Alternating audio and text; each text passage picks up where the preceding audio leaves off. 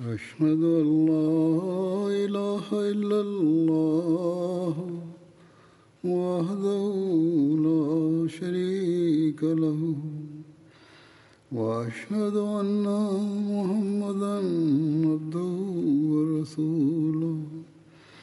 أما بعد فأعوذ بالله من الشيطان الرجيم. بسم الله الرحمن الرحيم. الحمد لله رب العالمين. الرحمن الرحيم. مالك يوم الدين. إياك نعبد وإياك نستعين. اهدنا الصراط المستقيم صراط الذين أنعمت عليهم غير المغضوب عليهم ولا الضالين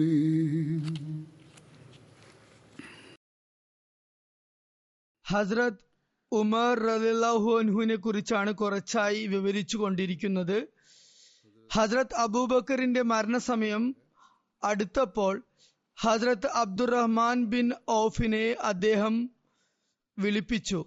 എന്നിട്ട് ഹസ്രത്ത് ഉമറിനെ കുറിച്ച് എന്നോട് തങ്ങളുടെ അഭിപ്രായം അറിയിക്കുക എന്ന് പറഞ്ഞു.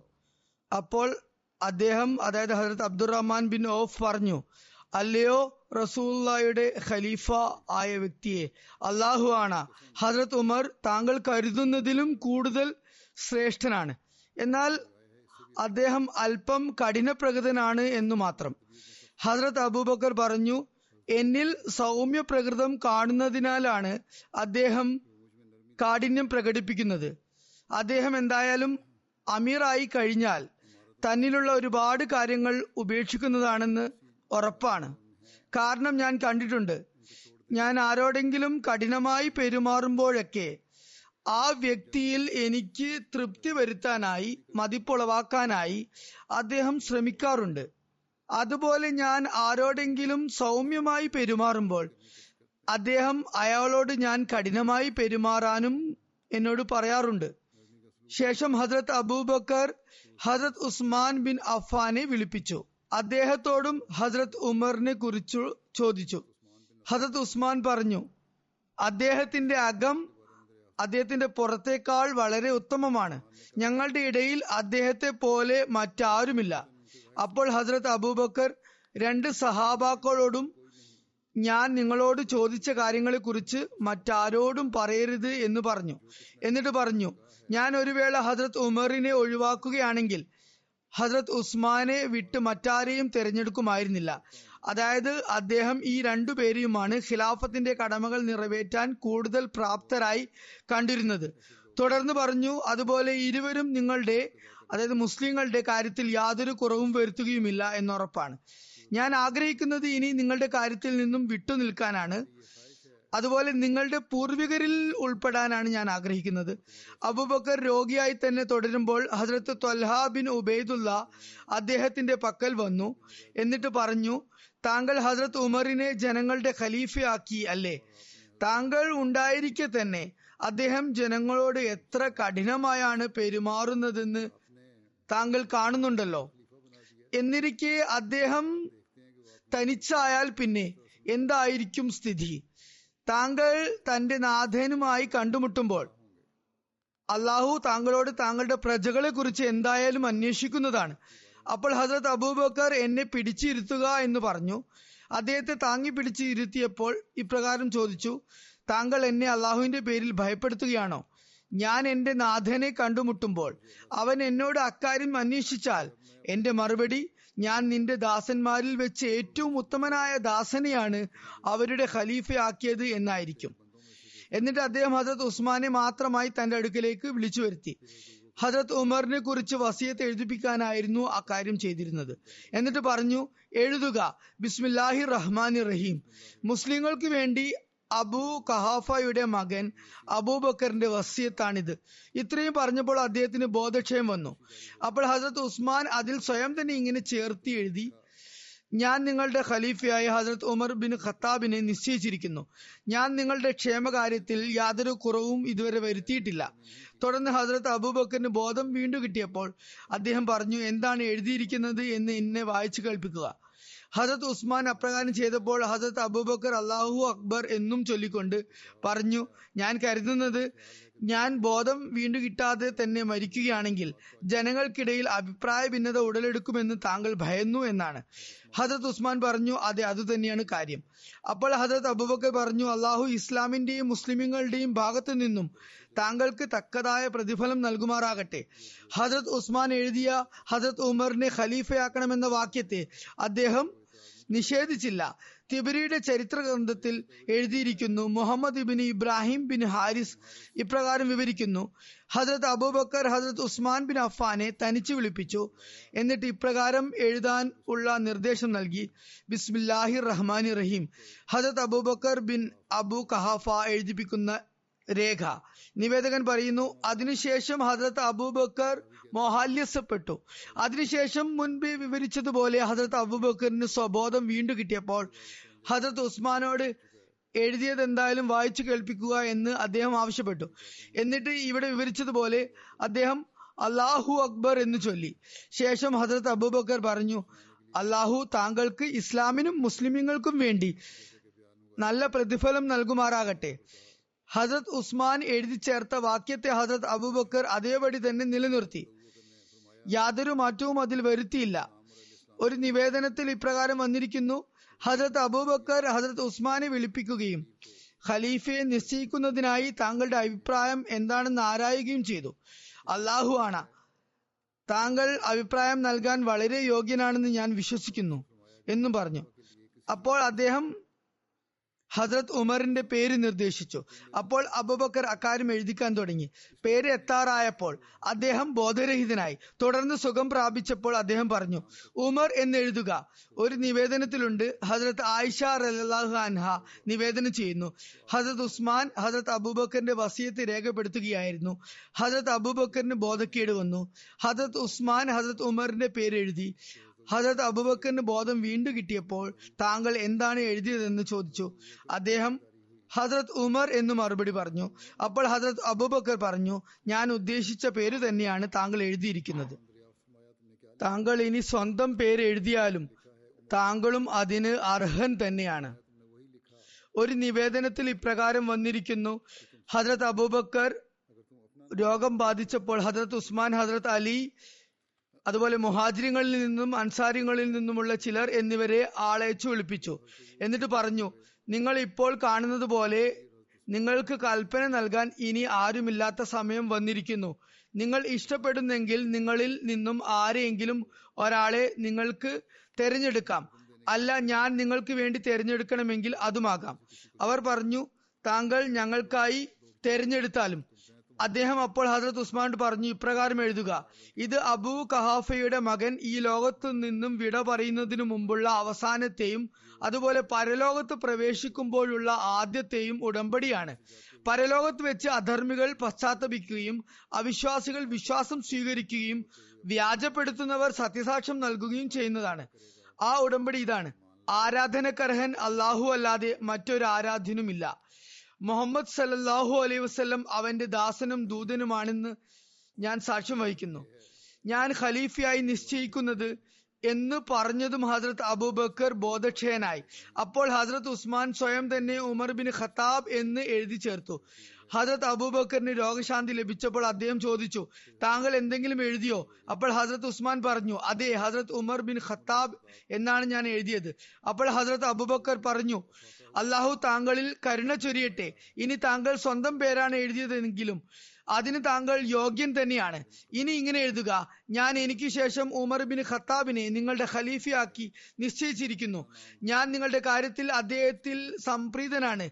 ഈ വസിയത്ത് തയ്യാറാക്കപ്പെട്ട ശേഷം അത് ജനങ്ങൾക്ക് വായിച്ചു കേൾപ്പിക്കാൻ അബൂബക്കർ ആവശ്യപ്പെട്ടു. ഹജത് ഉസ്മാൻ ആളുകളെ വിളിച്ചുകൂട്ടി. എന്നിട്ട് അദ്ദേഹം താൻ സ്വതന്ത്രനാക്കിയ അടിമയുടെ കയ്യിൽ ആ എഴുത്ത് കൊടുത്തുവിട്ടു അയാളോടൊപ്പം അപ്പോൾ ഹസരത് ഉമറും ഉണ്ടായിരുന്നു. ഹസരത് ഉമർ ആളുകളോട് പറഞ്ഞു മൗനം പാലിക്കുക. റസൂലുല്ലാ സലല്ലാഹു അലൈഹി വസ്ലമിയുടെ ഖലീഫയുടെ വാക്കുകൾ നിങ്ങൾ ശ്രവിക്കുക. എന്തെന്നാൽ അദ്ദേഹം നിങ്ങളുടെ ക്ഷേമകാര്യത്തിൽ യാതൊരു കുറവും വരുത്തിയിട്ടില്ല. അപ്പോൾ ജനങ്ങൾ നിശബ്ദരായി അവിടെ ഇരുന്നു. അവരുടെ മുമ്പാകെ വസിയത്ത് വായിച്ചു കേൾപ്പിക്കപ്പെട്ടു. അവർ അത് കേൾക്കുകയും അനുസരിക്കുകയും ചെയ്തു. തുടർന്ന് ഹസരത്ത് അബൂബക്കർ ജനങ്ങളിലേക്ക് തിരിഞ്ഞുകൊണ്ട് ഇപ്രകാരം പറഞ്ഞു നിങ്ങൾക്ക് വേണ്ടി ഞാൻ നിശ്ചയിച്ച ഖലീഫയുടെ കാര്യത്തിൽ നിങ്ങൾക്ക് തൃപ്തിയില്ലേ? ഞാൻ എന്റെ ഒരു ബന്ധുവിനെയല്ല നിങ്ങളുടെ ഖലീഫയാക്കി നിശ്ചയിച്ചിരിക്കുന്നത്. മറിച്ച് ഉമറിനെയാണ് നിങ്ങളുടെ ഖലീഫയായി ഞാൻ നിശ്ചയിച്ചിട്ടുള്ളത്. അതുകൊണ്ട് അദ്ദേഹം പറയുന്നത് കേൾക്കുകയും അനുസരിക്കുകയും ചെയ്യുക. അള്ളാഹുവാണ് ഞാൻ ഇക്കാര്യത്തിൽ കൂലങ്കുശമായി ചിന്തിക്കുന്നതിൽ യാതൊരു കുറവും വരുത്തിയിട്ടില്ല. അപ്പോൾ ആളുകൾ പറഞ്ഞു ഞങ്ങൾ കേൾക്കുകയും അനുസരിക്കുകയും ചെയ്തിരിക്കുന്നു. ശേഷം അദ്ദേഹം ഹസരത്ത് ഉമറിനെ വിളിപ്പിച്ചു. എന്നിട്ട് പറഞ്ഞു ഞാൻ താങ്കളെ റസൂലുല്ലാ സല്ലാഹു അലൈഹി വസ്ലമയുടെ സ്വഹാബാക്കൾക്ക് ഖലീഫയാക്കി നിശ്ചയിച്ചിരിക്കുന്നു. തുടർന്ന് ഹസരത്ത് ഉമറിനെ ദൈവഭക്തി കൈക്കൊള്ളാൻ വസീത്ത് ചെയ്തുകൊണ്ട് അദ്ദേഹം പറഞ്ഞു അല്ലയോ ഉമർ അള്ളാഹുവിനോട് ചില കടമകളുണ്ട്. അത് രാത്രി സമയത്തുള്ളതാണ്. പകൽ നേരത്ത് ചെയ്താൽ അവൻ അത് സ്വീകരിക്കുകയില്ല. ചില കടമകൾ പകൽ നേരത്ത് ചെയ്യാനുള്ളതാണ്. അത് രാത്രിയിൽ അവൻ സ്വീകരിക്കുന്നതല്ല. നിശ്ചയമായും ഫർലുകൾ പൂർത്തിയാക്കുന്നതുവരെ നഫലുകളും സ്വീകരിക്കുന്നതല്ല. അല്ലയോ ഉമർ സത്യത്തെ പിൻപറ്റുകയും കർമ്മങ്ങളുടെ തട്ട് ഭാരിച്ചതായിരിക്കുകയും ചെയ്യുന്നവരുടെ തട്ടായിരിക്കും കയാമത്തു നാളിൽ ഭാരമേറിയതെന്ന് നീ കാണുന്നില്ലേ? അതായത് സത്യധർമ്മങ്ങളെ പാലിക്കുന്നവരുടെ തട്ടു തന്നെയായിരിക്കും കയാമത്തു നാളിൽ ഭാരമേറിയത്. തുടർന്ന് അദ്ദേഹം പറഞ്ഞു ത്രാസിനെ കുറിച്ചുള്ള ഒരു വസ്തുത ഇതാണ്. ഭാരമേറിയ കാര്യം മാത്രമേ തട്ടിൽ വയ്ക്കപ്പെടുകയുള്ളൂ. അല്ലയോ ഉമർ കയാമത്ത് നാളിൽ തട്ട് കനം കുറഞ്ഞവരുടെ ഇത് തന്നെയാണ്. എല്ലാ അർത്ഥത്തിലും താണിരിക്കുന്ന തട്ട് എന്ന് താങ്കൾക്ക് അറിയില്ലേ? അവരുടെ തട്ട് താണിരിക്കുന്നത് അസത്യത്തെ പിൻപറ്റുന്ന കാരണത്തിലായിരിക്കും അതായത് അവർ സത്യത്തെ മുറുകെ പിടിക്കുകയോ നന്മകൾ സ്വായത്തമാക്കുകയോ ചെയ്യാത്ത കാരണത്താൽ അവരുടെ തട്ടിൽ കയാമത്ത് നാളിൽ കനമുണ്ടാകുകയില്ല. ത്രാസിനെ കുറിച്ചുള്ള വസ്തുത എന്നത് അതിൽ അസത്യകാര്യങ്ങൾ വച്ചാൽ അത് കനമില്ലാത്തതായി മാറും എന്നതാണ്. അല്ലയോ ഉമർ ഇക്കാര്യം താങ്കൾ കാണുന്നില്ലേ? സൗമ്യതയെ കുറിച്ചുള്ള ആയത്തുകൾ കാഠിന്യത്തെ കുറിച്ചുള്ള ആയത്തുകളോടൊപ്പമാണ് അള്ളാഹു അവതരിപ്പിച്ചിരിക്കുന്നത്. അതുപോലെ കഠോരതയെ കുറിച്ചുള്ള ഖുർആാനിക വചനങ്ങൾ അള്ളാഹുവിന്റെ സൗമ്യഭാവത്തെക്കുറിച്ചുള്ള ഖുർആാനിക വചനങ്ങളോടൊപ്പമാണ് അവതരിച്ചിട്ടുള്ളത്. അത് ഒരു വിശ്വാസി താല്പര്യത്തോടും അതോടൊപ്പം ഭയത്തോടും കൂടി കാര്യങ്ങൾ ചെയ്യാൻ വേണ്ടിയാണ്. ഒരു ഭാഗത്ത് നന്മയോട് ആഭിമുഖ്യമുള്ളവനാകാനും അതുപോലെ ഒരു വിശ്വാസി മറുഭാഗത്ത് ദൈവഭയമുള്ളവനാകാനും വേണ്ടിയാണത്. അതുപോലെ അള്ളാഹുവുമായി ബന്ധമില്ലാത്ത ഒരു ആഗ്രഹവും അവൻ വച്ചു പുലർത്താതിരിക്കാൻ വേണ്ടിയാണത്. അതുപോലെ സ്വന്തം കരങ്ങളാലുള്ള ഒരു കാര്യത്തെ തൊട്ട് അവൻ ഭയക്കാതിരിക്കാനും വേണ്ടിയാണത്. അല്ലേ ഉമർ? താങ്കൾക്കറിയില്ലേ അള്ളാഹു നരകാവകാശികളെ കുറിച്ച് അവർ ദുഷ്കർമ്മങ്ങൾ കാരണമായാണ് അവരെ കുറിച്ച് പറഞ്ഞിട്ടുള്ളത്. അതുകൊണ്ട് അവരെ കുറിച്ച് താങ്കൾ പരാമർശിക്കുമ്പോൾ സ്വയം തന്നെ ഇങ്ങനെ പറയുക ആത്മകഥം ചെയ്യുക. ഞാൻ അവരുടെ ഗണത്തിൽ പെടുന്നില്ലെന്ന് നിശ്ചയമായും ഞാൻ പ്രതീക്ഷിക്കുന്നു. അതുപോലെ സ്വർഗവാസികളെ കുറിച്ച് അവരുടെ സൽക്കർമ്മങ്ങൾ കാരണമായാണ് അള്ളാഹു അവരെ കുറിച്ച് പ്രതിപാദിച്ചിട്ടുള്ളത്. കാരണം അള്ളാഹു അവരുടെ തിന്മകൾ പുറത്തു കൊടുത്തിരിക്കുന്നു. താങ്കൾ അവരെ കുറിച്ച് പറയുമ്പോൾ സ്വയം പറയുക എന്റെ കർമ്മങ്ങളും അവരുടേതിന് സമാനമാണ്. ഇതെല്ലാം സ്വന്തം ഹൃദയത്തോട് ചോദിക്കുക. ഹജത് അബൂബക്കർ മരണം അടുത്തപ്പോൾ പറഞ്ഞു നമ്മുടെ അടുത്തുള്ള മുസ്ലിങ്ങളുടെ സ്വത്തുക്കൾ അവർക്ക് തിരിച്ചു നൽകുക. ആ സ്വത്തിൽ നിന്നും ഒന്നും എന്റേതാക്കാൻ ഞാൻ ആഗ്രഹിക്കുന്നില്ല. ഞാൻ ബൈത്തുൽ മാലിൽ നിന്നും റേഷനായി സ്വീകരിച്ചതിന് പകരമായി മുസ്ലിങ്ങൾക്ക് വേണ്ടി എന്റെ ഇന്ന ഇന്ന പ്രദേശത്തുള്ള ഭൂമികൾ ഞാൻ നൽകുകയാണ്. ഈ ഭൂമിയും ഒട്ടകവും വാളിന് മൂർച്ച എന്റെ ദാസനും അഞ്ചു ദർഹമിന്റെ പുതപ്പ് ഇവയെല്ലാം ഞാൻ ഹജറത് ഉമറിന് നൽകുന്നു. ഈ സാധനങ്ങളെല്ലാം കണ്ടപ്പോൾ ഹജറത് ഉമർ പറഞ്ഞു ഹജറത് അബൂബക്കർ തന്റെ പിൻഗാമികളെ പ്രയാസത്തിൽ അകപ്പെടുത്തിയിരിക്കുന്നു. ഹജറത്ത് ഖലീഫത്തുൽ മസി അവൽ അള്ളാഹു അനു ഒരു സന്ദർഭത്തിൽ വിവരിക്കുന്നു. ഹജറത് ഉമറിനോട് ആരോ ചോദിച്ചു ജാഹിലിയ കാലഘട്ടത്തിൽ ഇസ്ലാമിന് മുമ്പ് താങ്കൾക്കുണ്ടായിരുന്ന കഠിന പ്രകൃതം ഇപ്പോൾ ഇല്ലല്ലോ? ഹജറത് ഉമർ പറഞ്ഞു കഠിന പ്രകൃതം അന്നുള്ളത് തന്നെയാണ് ഇപ്പോഴും ഉള്ളത് എന്നാൽ അത് കാഫര്യങ്ങളെ നേരിടുമ്പോൾ പ്രകടമാകുന്നു എന്ന് മാത്രം. ഹജറത്ത് മുസ്ലിം റലാഹു അനു പറയുന്നു. ഹജറത്ത് അബൂബക്കറിനോട് ആരോ പറഞ്ഞു താങ്കൾ തന്റെ കാലശേഷം ഹസരത്ത് ഉമറിനെ ഖലീഫയാക്കി നിശ്ചയിച്ചാൽ വലിയ കുഴപ്പങ്ങൾ സംഭവിക്കും. കാരണം അദ്ദേഹം വളരെ കോപപ്രകൃതനാണ്. അദ്ദേഹം പറഞ്ഞു ഞാൻ ഇല്ലാതാകുമ്പോൾ അദ്ദേഹത്തിന്റെ കോപതാപങ്ങൾ സൗമ്യമായി മാറുന്നതാണ്. ഞാൻ ജീവിതം വെടിഞ്ഞാൽ ഞാൻ ഇല്ലാതായാൽ അദ്ദേഹം സ്വയം തന്നെ സൗമ്യപ്രകൃതനായി മാറുന്നതുമാണ്. ഹജറത്ത് ഉമറിനെ കുറിച്ച് ഹജറത്ത് മസീമോദ് ഇസ്ലാം പറയുന്നു. ഹജറത്ത് ഉമറിന്റെ കോപത്തെ കുറിച്ച് ഇപ്രകാരം വന്നിരിക്കുന്നു. ആരോ അദ്ദേഹത്തോട് ചോദിച്ചു ഇസ്ലാമിന് മുമ്പ് താങ്കൾ ഉഗ്രകോപിയായിരുന്നില്ലേ? അപ്പോൾ ഹജറത്ത് ഉമർ പറഞ്ഞു കോപം അങ്ങനെ തന്നെ ഇപ്പോഴുമുണ്ട്. പക്ഷെ മുമ്പ് അത് അനുചിതമായി പ്രകടിപ്പിച്ചിരുന്നു. ഇപ്പോൾ ഔചിത്യ ദീക്ഷ അനുസരിച്ച് അത് പ്രകടിപ്പിക്കുന്നു എന്ന് മാത്രം. അതായത് ഇപ്പോൾ അസ്ഥാനത്തല്ല കോപം ഞാൻ പ്രകടിപ്പിക്കുന്നത്. ജാമി ബിൻ ഷദാദ് ഏതോ തന്റെ അടുത്ത ബന്ധമുള്ള ഒരാളിൽ നിന്നും നിവേദനം ചെയ്യുന്നു. ഹജറത്ത് ഉമർ ബിൻ ഖത്താബ് ഇപ്രകാരം പറയുന്നതായി ഞാൻ കേൾക്കുകയുണ്ടായി. അള്ളാഹുവെ ഞാൻ വളരെ ദുർബലനാണ്. എനിക്ക് ശക്തി പകർന്നാലും ഞാൻ കഠിന പ്രകൃതനാണ് എന്നെ സൗമ്യശീലനാക്കിയാലും ഞാൻ ലുബ്ധനാണ്. എന്നെ ഉദാരമതിയാക്കിയാലും. ഹജറത് ഉമർ ഖലീഫ ആയ ശേഷം നടത്തിയ ആദ്യ പ്രഭാഷണത്തെക്കുറിച്ചും വിവിധ നിവേദനങ്ങൾ ലഭിക്കുന്നുണ്ട്. ഒരു നിവേദനത്തിൽ വന്നിരിക്കുന്നു ഹുമേദ് ബിൻ ഹിലാൽ നിവേദനം ചെയ്യുന്നു.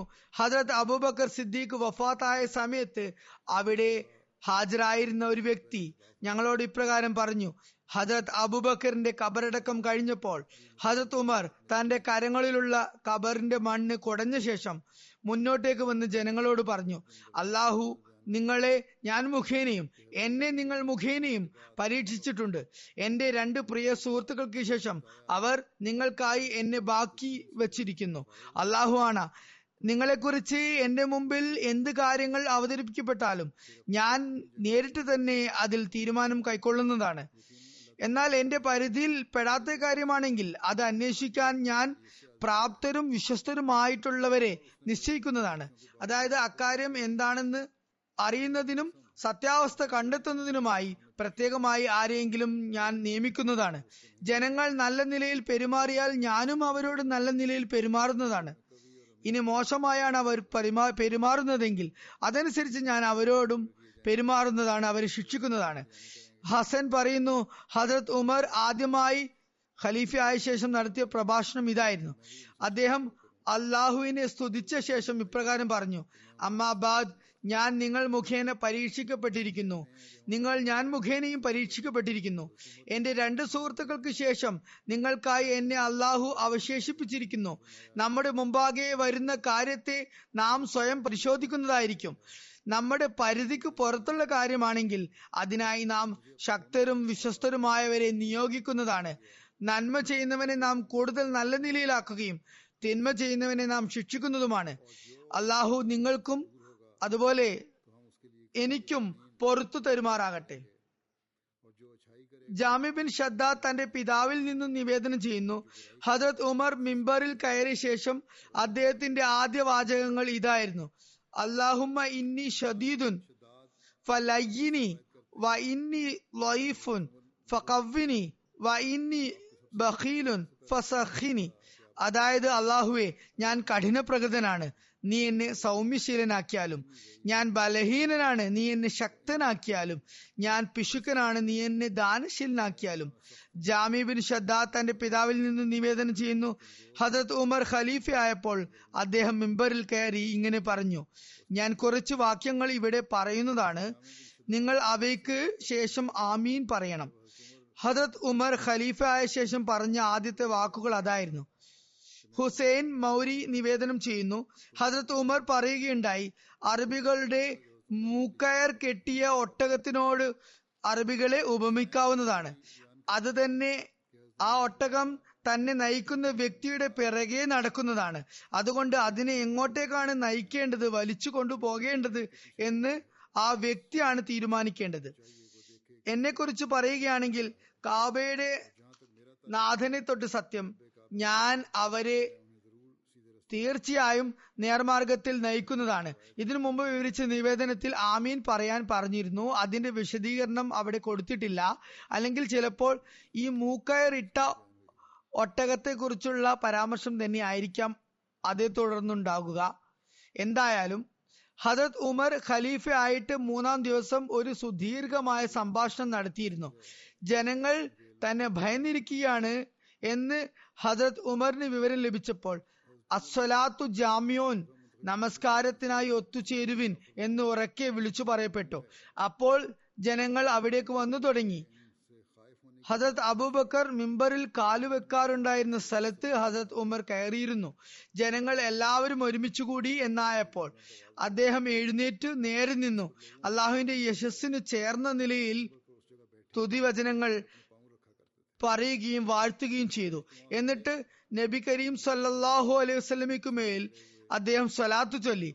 തുടർന്ന് പറഞ്ഞു എന്റെ കോപപ്രകൃതം കാരണം ജനങ്ങൾ ഭയന്നിരിക്കുന്നുവെന്നും എന്റെ കഠിന പ്രകൃതം നിമിത്തം ജനങ്ങൾ പരിഭ്രമിച്ചിരിക്കുന്നുവെന്നും എനിക്ക് അറിയാനിടയായി. അതുപോലെ ജനങ്ങൾ എന്നെക്കുറിച്ച് ഇങ്ങനെ പറയുന്നുവെന്നും ഞാൻ അറിയുന്നു. അതായത് റസൂലുല്ലാ സല്ലാഹു അലൈഹി വസ്ലം ജീവിച്ചിരിക്കുമ്പോഴും ഹസ്രത് ഉമർ ഞങ്ങളുടെ മേൽ കഠിനമായി പെരുമാറിയിരുന്നു. ഹസ്രത് അബൂബക്കറിന്റെ ഭരണകാലത്തും ഞങ്ങളോട് അദ്ദേഹം കഠിനമായി പെരുമാറിക്കൊണ്ടിരുന്നു. ഇനി എല്ലാ ഭരണാധികാരങ്ങളും അദ്ദേഹത്തിന് ലഭിച്ചിരിക്കുന്ന അവസ്ഥയായിരിക്കെ നമ്മുടെ സ്ഥിതി എന്തായിരിക്കും? ഇങ്ങനെയൊക്കെ പറഞ്ഞത് ആരായാലും അതൊക്കെ ശരി തന്നെയാണ്. ഞാൻ റസൂലുല്ലാ സലല്ലാഹു അലൈഹി സ്വലമയോടൊപ്പം ഉണ്ടായിരുന്നു. ഞാൻ തിരുനബിയുടെ ദാസനും സേവകനുമായിരുന്നു. റസൂലുല്ലാ സലല്ലാഹു അലൈഹി സ്വലമിയുടെ സൗമ്യശീലവും ഹൃദയകാരുണ്യവും എത്രയെന്ന് ആർക്കും തിട്ടപ്പെടുത്താൻ തിട്ടപ്പെടുത്താനാകുകയില്ല. അതിന്റെ പേരിൽ അള്ളാഹു തിരുനബിക്ക് വിശേഷണ നാമവും നൽകിയിട്ടുണ്ട്.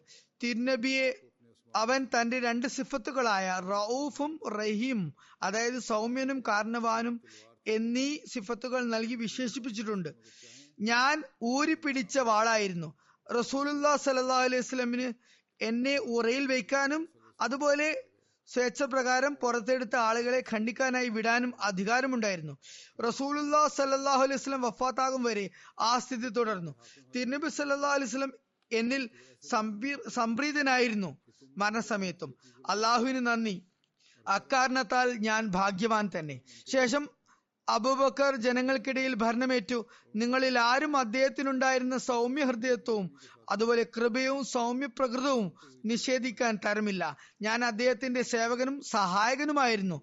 ഞാൻ എന്റെ കഠിന പ്രകൃതത്തെ അദ്ദേഹത്തിന്റെ സൗമ്യ പ്രകൃതവുമായി ലയിപ്പിക്കുമായിരുന്നു. ഞാൻ ഒരു ഊരിപ്പിടിച്ച വാളായി അദ്ദേഹത്തിന്റെ കൈകളിൽ നിലകൊണ്ടിരുന്നു. അദ്ദേഹത്തിന് സ്വേച്ഛ പ്രകാരം എന്നെ ഉറക്കകത്ത് വെക്കാനോ അല്ലെങ്കിൽ തുറന്നുവിട്ട് സംഹാരം നടത്താൻ അനുവദിക്കാനോ പറ്റുമായിരുന്നു. അതേ അവസ്ഥയിൽ തന്നെ ഞാൻ തുടർന്നു. അദ്ദേഹം മരിക്കുന്നത് എന്നിൽ സംപ്രീതനായിട്ട് തന്നെയായിരുന്നു. അലഹമുല്ല അക്കാര്യത്തിലും ഞാൻ ഭാഗ്യവാനാണ്. അല്ലയോ ജനങ്ങളെ ഞാൻ നിങ്ങളുടെ കാര്യങ്ങളിൽ മേൽനോട്ടക്കാരനായി നിശ്ചയിക്കപ്പെട്ടിരിക്കുന്നു. എനിക്കുണ്ടായിരുന്ന ഉഗ്രകോപത്തിന് ഇപ്പോൾ ബലക്ഷയം സംഭവിച്ചിരിക്കുന്നു. എന്നാൽ മുസ്ലിങ്ങൾക്ക് മേൽ അക്രമവും അതിക്രമവും കാണിക്കുന്നവർക്ക് മുമ്പാകെ അത് പഴയപടി തന്നെ പ്രകടമാകുന്നതാണ്. നിങ്ങളുടെ കാര്യത്തിൽ കോപം തണുത്തു എങ്കിലും ശത്രുക്കൾക്ക് മുമ്പാകെ കോപം എന്തായാലും പ്രകടമാകുന്നതാണ്. അതുമാത്രമല്ല സൽസ്വഭാവികളും ദീനുമുള്ളവരും അതുപോലെ ശ്രേഷ്ഠരായവരുടെയും കാര്യത്തിൽ ഞാൻ അവർ പരസ്പരം കാണിക്കുന്നതിലും കൂടുതൽ അവരോട് സൗമ്യമായി ഞാൻ പെരുമാറുന്നതായിരിക്കും. എന്നാൽ അന്യരുടെ മേൽ അക്രമവും അതിക്രമവും കാണിക്കുന്ന ഒരുത്തനെ കണ്ടാൽ ഞാൻ അവന്റെ ഒരു കവിൾ നിലത്ത് അമർത്തി മറ്റേ കവിളിൽ ചവിട്ടി പിടിക്കുകയും നീതിധർമ്മങ്ങൾ എന്താണെന്ന് അവന് നല്ലവണ്ണം പഠിപ്പിക്കുകയും ചെയ്യുന്നതാണ്. അതായത് അപ്പോൾ ഞാൻ കാഠിന്യം കാണിക്കുന്നതാണ്. അല്ലയോ ജനങ്ങളെ നിങ്ങളുടെ കാര്യത്തിൽ എനിക്ക് ഒരുപാട് ബാധ്യതകളുണ്ട്. ഞാൻ നിങ്ങളോട് അത് ഇവിടെ തുറന്നു പറയുകയാണ്. അക്കാര്യത്തിൽ നിങ്ങൾക്ക് എന്നെ ചോദ്യം ചെയ്യാൻ സാധിക്കും. നിങ്ങളോടുള്ള എന്റെ കടമ ഇതാണ്.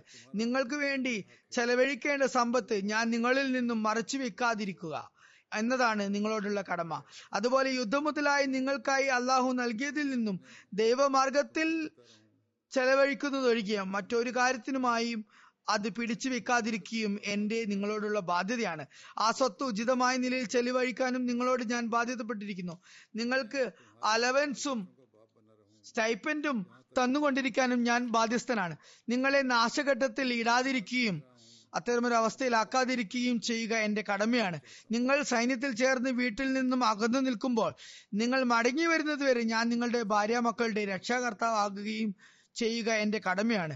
ഞാൻ ഇക്കാര്യം നിങ്ങളോട് പറയുകയും അള്ളാഹുവിനോട് നിങ്ങൾക്കും എനിക്കും വേണ്ടി പാപപ്പുറത്തി പാപപ്രവൃത്തി അർത്ഥിക്കുകയും ചെയ്യുകയാണ്. ഹജ്രത് ഉമർ അള്ളാഹുവിന്റെ ഖിലാഫത്ത് കാലഘട്ടത്തെ കുറിച്ച് ഹജ്രത്ത് മുസ്ലിം മൗദ് അള്ളാഹു പറയുന്നു മുസ്ലിങ്ങളുടെ കൺമുമ്പാകെ എപ്പോഴും ത്വദ്ദുൽ അമാനാത്ത് ഇല അഹ്ലിഹ എന്ന ആയത്ത് ഉണ്ടായിരുന്നു. അതായത് അധികാരം എന്ന അമാനത്ത് സൂക്ഷിപ്പ് മുതൽ അതിന് യോഗ്യതയുള്ളവർക്കും അതുപോലെ സംഘടനാ പാഠവുമുള്ളവർക്കും മാത്രം നൽകുക. അതുപോലെ ഈ അമാനത്ത് നിക്ഷിപ്തമായ ആളുകൾ എപ്പോഴും ശരീരത്തിന്റെ കൽപ്പനയായ നീതിബോധത്തോടും വിശ്വസ്തയോടും ഭരിക്കുക എന്ന കാര്യത്തെ മുന്നിൽ വയ്ക്കണം. നിങ്ങൾ നീതി അവഗണിക്കുകയും വിശ്വസ്തതയെ പരിഗണിക്കാതിരിക്കുകയും ഈ അമാനത്തിൽ ഏതെങ്കിലും തരത്തിലുള്ള വഞ്ചന കാണിക്കുകയും ചെയ്യുകയാണെങ്കിൽ അള്ളാഹു നിങ്ങളോട് കണക്ക് ചോദിക്കുന്നതും അവൻ ആ അപരാധത്തിന് നിങ്ങൾക്ക് ശിക്ഷ നൽകുന്നതുമാണ്. ഇക്കാര്യങ്ങളെല്ലാം ഹസരത് ഉമർ അള്ളാഹുവിന്റെ പ്രകൃതത്തിൽ വളരെയധികം സ്വാധീനമുളവാക്കി. അവ എത്ര കണ്ട് മുന്തി നിന്നു എന്നാൽ പ്രകടമായ നിലയിൽ തന്നെ അത് ഉണ്ടാകുകയും ചെയ്തിരുന്നു. അത് കാണുമ്പോൾ ആർക്കും രോമാഞ്ചം ഉണ്ടാകുന്നു ഹസരത് ഉമർ എന്ന ഇസ്ലാമിലെ രണ്ടാം ഖലീഫ ഇസ്ലാമിന്റെയും മുസ്ലിങ്ങളുടെയും ഉന്നമനത്തിനു വേണ്ടി എത്രയധികം ത്യാഗനിർഭരമായി പ്രവർത്തിച്ചിരുന്നെന്നാൽ രാപ്പകൽ ഭേദമില്ലാതെ റസൂലുല്ലാ സല്ലാ അലൈഹി സ്വലമിക്ക് മേൽ ആക്ഷേപങ്ങൾ ഉതിർത്തുകൊണ്ടിരിക്കുകയും തങ്ങളുടെ ഗ്രന്ഥങ്ങളിൽ റസൂല്ലാ സല്ലാഹു അലൈഹി വസ്ലമിയെ കുറിച്ച് അങ്ങേയറ്റത്തെ ദാർഷ്ട്യത്തോടെ നൌസുബില്ല തിരുനബി നീതിയോടെ പ്രവർത്തിച്ചില്ലെന്ന് എഴുതുകയും ചെയ്യുന്ന യൂറോപ്യൻ ഓറിയന്റലിസ്റ്റുകൾ അബുബക്കറിനെയും ഉമറിനെയും കുറിച്ച് പരാമർശിക്കുമ്പോൾ അവർ ഇരുവരും എത്രയധികം ത്യാഗമനോഭാവത്തോടും അത്യധ്വാനത്തോടും കൂടി പ്രവർത്തിച്ചിരുന്നു എന്നാൽ ആ അധ്വാനങ്ങൾക്കും ത്യാഗങ്ങൾക്കും മറ്റൊരു ഭരണാധികാരന്മാരിലും സമാനതകൾ കാണാനാകില്ലെന്ന് അവർ ഏറ്റുപറയാൻ നിർബന്ധിതരായിത്തീരുന്നു. വിശിഷ്യ ഹജറത്ത് ഉമറിനെ അവർ വളരെയധികം പ്രശംസിക്കുന്നു. അവർ പറയുന്നു ഈ വ്യക്തി അഹോരാത്രം അതിയായ താല്പര്യത്തോടെ ഇസ്ലാമിക നിയമങ്ങൾ പ്രചരിപ്പിക്കുകയും അതുപോലെ മുസ്ലിങ്ങളുടെ അഭിവൃദ്ധിക്കായി തന്റെ കടമകൾ നിറവേറ്റുകയും ചെയ്തു. എന്നാൽ ഉമർ സ്വയം എന്തായിരുന്നു ചിന്തിച്ചിരുന്നത്? തന്നെ കുറിച്ച് അദ്ദേഹം ആയിരക്കണക്കിന് പ്രവർത്തനങ്ങൾ കാഴ്ചവെച്ചിട്ടും ആയിരക്കണക്കിന് ത്യാഗങ്ങൾ കാഴ്ചവെച്ചിട്ടും ആയിരക്കണക്കിന് ബുദ്ധിമുട്ടുകൾ സഹിച്ചിട്ടും അദ്ദേഹത്തിന്റെ കൺമുമ്പിൽ എപ്പോഴും ഇന്നല്ലാഹയാമുറുക്കും അൻത്വാദ്ദുൽ അമാനാത്തി ഇല അഹിലിഹ എന്ന ആയത്തും അതുപോലെ വൈദ ഹക്കം തും ബൈനന്നാസി ബിൽ അതിൽ എന്ന ആയത്തും ഉണ്ടായിരുന്നു. അതായത് അള്ളാഹു നിങ്ങളെ എന്തെങ്കിലും കാര്യത്തിനായി നിയോഗിച്ചാൽ നിങ്ങളുടെ രാജ്യവാസികളും നിങ്ങളുടെ സ്വന്തം സഹോദരങ്ങളും ഭരണത്തിനായി നിങ്ങളെ തെരഞ്ഞെടുത്താൽ നിങ്ങൾ നീതിയോടെ വർത്തിക്കുക എന്നത് നിങ്ങളുടെ ബാധ്യതയാണ്. അതുപോലെ നിങ്ങൾ തങ്ങളുടെ സർവ കഴിവുകളും മനുഷ്യരാശിയുടെ ഉത്കർഷത്തിനും ക്ഷേമത്തിനുമായി ചെലവഴിക്കുകയും വേണം. ഹസ്രത് ഉമറിനെതിരെ നടന്ന വധശ്രമം എത്ര വേദനാജനകമാണ് എന്ന് നോക്കുക. അദ്ദേഹം വഫാത്താകുന്നതിന് മുമ്പ് അദ്ദേഹത്തെ അക്രമകാരി എന്ന് കരുതി ഒരു വ്യക്തി അജ്ഞതയും ജഹാലത്തും കാരണം കത്തുകൊണ്ട് ആക്രമിക്കുകയും അദ്ദേഹത്തിന് തന്റെ ആസന്ന മരണം സുനിശ്ചിതമായിരിക്കുന്നു എന്ന് മനസ്സിലാക്കുകയും ചെയ്തപ്പോൾ അദ്ദേഹം തന്റെ കിടക്കയിൽ വളരെയധികം വേദന കൊണ്ട് പൊളയുകയും ആവർത്തിച്ച് അള്ളാഹുമ ലാ അലയ്യ വല അലി അള്ളാഹുമ ലാ അലയ്യ വല അലി എന്ന് പറഞ്ഞുകൊണ്ടിരിക്കുകയും ചെയ്തിരുന്നു. അതായത് അള്ളാഹു നീ എന്നെ ഭരണം ഏൽപ്പിച്ചു എനിക്ക് ഒരു അമാനത്ത് ഏൽപ്പിച്ചു. ഞാൻ അതിനെ യഥാർഹം നിറവേറ്റിയോ ഇല്ലയോ എന്ന് എനിക്കറിയില്ല. ഇപ്പോൾ എന്റെ മരണസമയം അടുത്തിരിക്കുന്നു. ഞാൻ ലോകത്തോട് വിട ചൊല്ലി നിന്റെ സമക്ഷം വരാൻ പോകുകയാണ്. അല്ലയോ എന്റെ നാഥ ഞാൻ എന്റെ കർമ്മങ്ങൾക്ക് പകരമായി ഒരു സൽപ്രതിഫലവും നിന്നോട് ചോദിക്കുന്നില്ല. എന്നാൽ ഞാൻ ആഗ്രഹിക്കുന്നത് നീ എന്നിൽ കരുണ ചെയ്ത് എനിക്ക് പുറത്തു തരണമെന്നാണ്.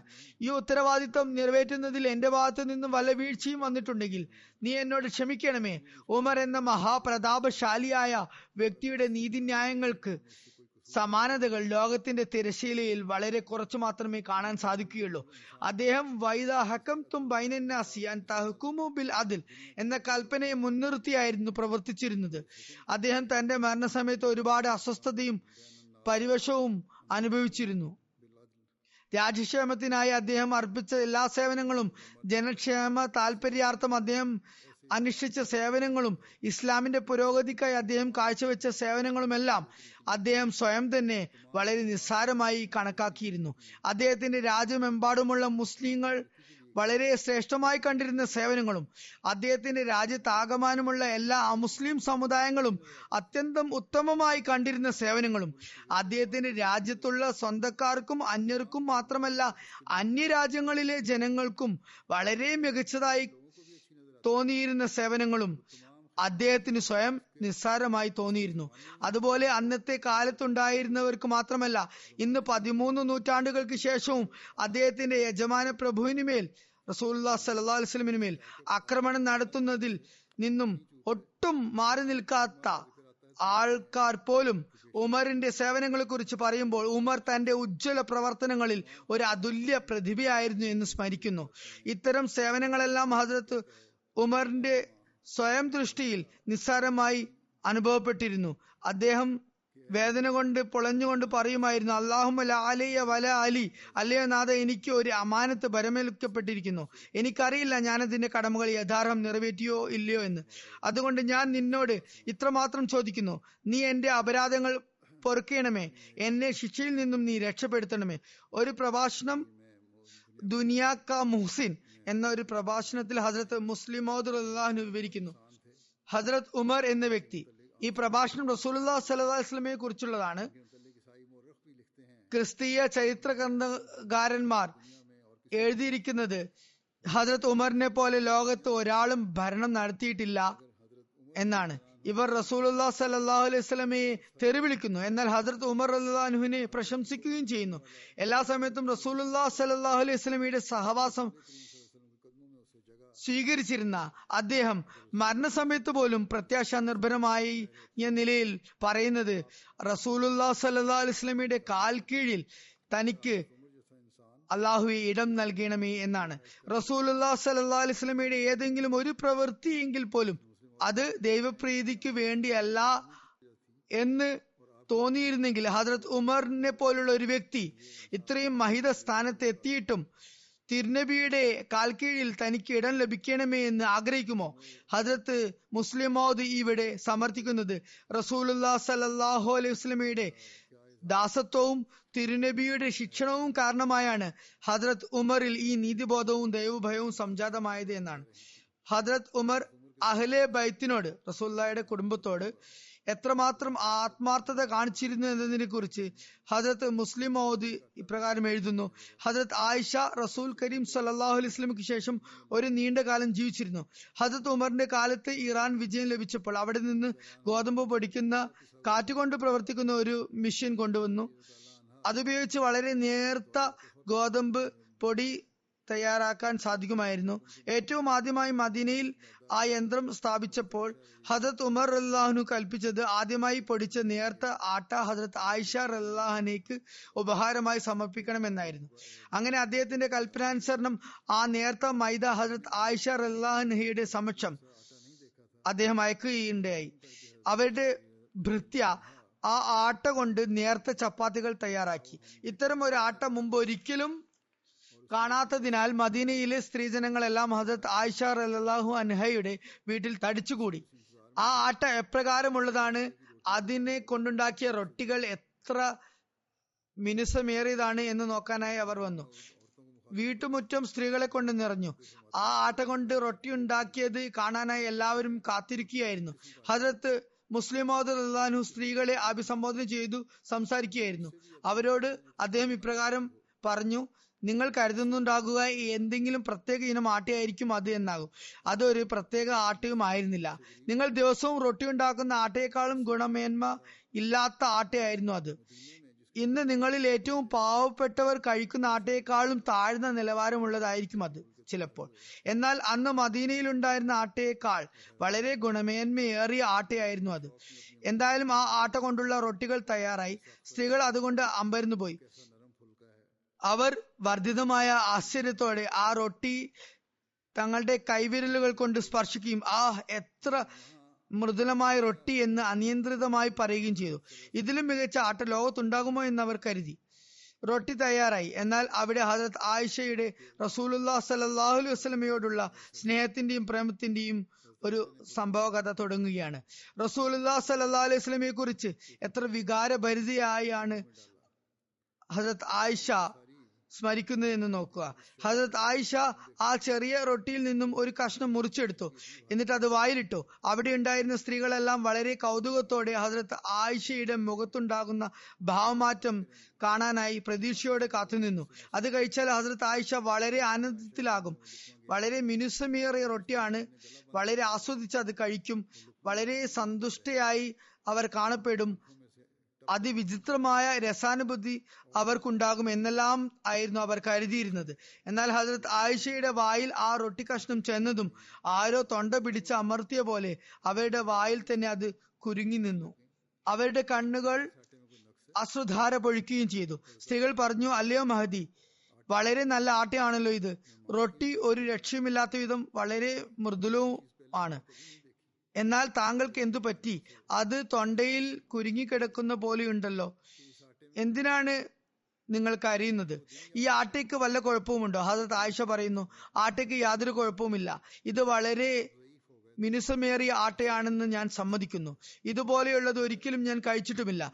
എന്നാൽ ഈ ആട്ടയ്ക്ക് വല്ല പോരായ്മയും ഉള്ളത് കൊണ്ടല്ല എന്റെ കണ്ണുകൾ ഈറനണിഞ്ഞത് എനിക്ക് റസൂലുല്ലാ സല്ലാ വസ്ലമയുടെ അന്ത്യനാളുകൾ ഓർമ്മ വന്നു. തിരുനബിക്ക് ബലഹീനത വന്നിരുന്നു ആ സമയത്ത് വളരെ കടുപ്പമുള്ള വസ്തുക്കളൊന്നും തിരുനബിക്ക് കഴിക്കാൻ സാധിക്കുമായിരുന്നില്ല. എന്നാൽ അന്നാളുകളിലും ഞങ്ങൾ ആട്ടുകല്ലുകൊണ്ട് ഗോതമ്പ് അരച്ച് അതുകൊണ്ട് ചപ്പാത്തി ഉണ്ടാക്കിയായിരുന്നു തിരുനബിക്ക് കഴിക്കാനായി കൊടുത്തിരുന്നത്. എന്നിട്ട് പറഞ്ഞു ആരുടെ മഹാത്മ്യം കാരണമായാണ് നമുക്ക് ഇന്ന് ഈ അനുഗ്രഹങ്ങൾ കൈവന്നത്? ആ വ്യക്തി ഇതൊന്നും അനുഭവിക്കാതെ നമ്മെ വിട്ടുപോയി. എന്നാൽ ആ വ്യക്തി മുഖേന ലഭിച്ച ഈ അന്തസ്സും അനുഗ്രഹങ്ങളും എല്ലാം നമ്മൾ ഉപയോഗിക്കുകയാണ്. ഇത്രയും പറഞ്ഞ് അവർ ആ റൊട്ടി കഷ്ണം തുപ്പിക്കളഞ്ഞു. എന്നിട്ട് പറഞ്ഞു എന്റെ മുമ്പിൽ നിന്നും ഇത് എടുത്തു കൊണ്ടുപോകുക എനിക്ക് ഇത് കാണുമ്പോൾ റസൂലുല്ലാ സലല്ലാഹു അലൈഹി സ്വലമിയുടെ കാലം ഓർമ്മ വരികയും തൊണ്ടയ്ക്ക് കുടുങ്ങുകയും ചെയ്യുന്നു. ഈ റൊട്ടി എനിക്ക് കഴിക്കാനാകുകയില്ല ഹജരത് ഇബിന് അബ്ബാസിൽ നിന്ന് നിവേദനം. ഹജ്രത് ഉമറിന്റെ കാലത്ത് റസൂലുല്ലാ സല്ലാ വസ്ലമിയുടെ സഹാബാക്കൾ അൽ മദായിൻ പിടിച്ചടക്കിയപ്പോൾ അത് ഖുസ്രോയുടെ തട്ടകമായിരുന്നു. ഹജ്രത് ഉമർ മസ്ജിദിൽ മൃഗത്തിന്റെ തൊലിയുടെ പരവതാനി വിരിക്കാൻ ആജ്ഞാപിച്ചു. അതിൽ കൂട്ടിയിട്ട യുദ്ധമുതലുകളെ കുറിച്ചും അദ്ദേഹം കൽപ്പന നൽകി. ഏറ്റവും ആദ്യമായി യുദ്ധം മുതൽ നൽകിയത് ഹസരത് ഹസൻ ബിൻ അലിക്കായിരുന്നു. അദ്ദേഹം പറഞ്ഞു അല്ലയോ അമീറുൽ മൊമിനീൻ അള്ളാഹു മുസ്ലിങ്ങൾക്ക് നൽകിയ ധനത്തിൽ നിന്നും എനിക്ക് അവകാശപ്പെട്ടത് നൽകിയാലും. അപ്പോൾ ഹസരത് ഉമർ അതീവ പ്രസന്നതയോടും അന്തസ്സോടും കൂടി അദ്ദേഹത്തിന് ആയിരം ദർഹം നൽകാനായി കൽപ്പിച്ചു. അതിനുശേഷം ഹസൻ പോയപ്പോൾ ഹസത്ത് ഹുസൈൻ ബിൻ അലി അദ്ദേഹത്തിന്റെ അടുത്തേക്ക് വന്നു. അല്ലയോ അമീറുൽ മൊമിനീൻ അള്ളാഹു മുസ്ലിങ്ങൾക്ക് നൽകിയ ധനത്തിൽ നിന്നും എന്റെ പങ്ക് എനിക്ക് നൽകിയാലും എന്ന് പറഞ്ഞു. അപ്പോൾ ഹസരത്ത് ഉമർ വളരെ സന്തോഷത്തോടും അഭിമാനത്തോടും കൂടി ആയിരം ദർഹം അദ്ദേഹത്തിന് നൽകാനായി കൽപ്പിച്ചു. അതിനുശേഷം അദ്ദേഹത്തിന്റെ മകൻ ഹസരത് അബ്ദുല്ലാബിൻ ഉമർ അദ്ദേഹത്തിന്റെ അടുത്തേക്ക് വരികയും അള്ളാഹു മുസ്ലിങ്ങൾക്ക് വേണ്ടി നൽകിയ ധനത്തിൽ നിന്നും എന്റെ ഭാഗം എനിക്ക് നൽകിയാലും എന്ന് അപേക്ഷിക്കുകയും ചെയ്തു. ഹസരത് ഉമർ വളരെ പ്രസന്നതയോടും അഭിമാനത്തോടും കൂടി അദ്ദേഹത്തിന് അഞ്ഞൂറ് ദർഹം നൽകാൻ കൽപ്പിച്ചു. അപ്പോൾ ഹസരത് അബ്ദുല്ലാബിൻ ഉമർ പറഞ്ഞു ഞാനൊരു ശക്തനായ പുരുഷനാണ്. റസൂലുല്ലാ സല്ലാ അലിസ്ലമിന്റെ മുമ്പിൽ വാൾ പ്രയോഗം നടത്തിയ വ്യക്തിയാണ് ഞാൻ. ആ സമയത്ത് ഹസനും ഹുസൈനും കുട്ടികളായിരുന്നു. അവർ മദീനയിലെ തിരുവോരങ്ങളിൽ കറങ്ങി നടക്കുന്ന കാലമായിരുന്നു അത്. അവർ രണ്ടുപേർക്കും താങ്കൾ ആയിരം ദർഹം വീതം നൽകി. എനിക്കാണെങ്കിലും അഞ്ഞൂറ് ദർഹമാണ് നൽകിയത്. അവർ അവരെ കുറിച്ച് അങ്ങനെ പറഞ്ഞു. അപ്പോൾ അദ്ദേഹം പറഞ്ഞു നീ പോയിട്ട് അവർക്കുള്ളത് പോലെയുള്ള ഒരു പിതാവിനെ എനിക്ക് കാണിച്ചു തരിക. അവർക്കുള്ളത് പോലെയുള്ള ഒരു മാതാവിനെയും കാണിച്ചു തരിക. അവർക്കുള്ളത് പോലെയുള്ള മാതാമഹനെയും എനിക്ക് വേണ്ടി കാണിച്ചു തരിക. അവർക്കുള്ളത് പോലുള്ള ഒരു മാതാമഹിയും നീ എനിക്ക് കാണിച്ചു തരിക. അവർക്കുള്ള പോലെ ഒരു പിതൃവിനെയും നീ നിനക്കുള്ളതായി കാണിച്ചു തരിക. അവർക്കുള്ളത് പോലെയുള്ള ഒരു മാതൃ സഹോദരിയും നീ കൊണ്ടുവരിക.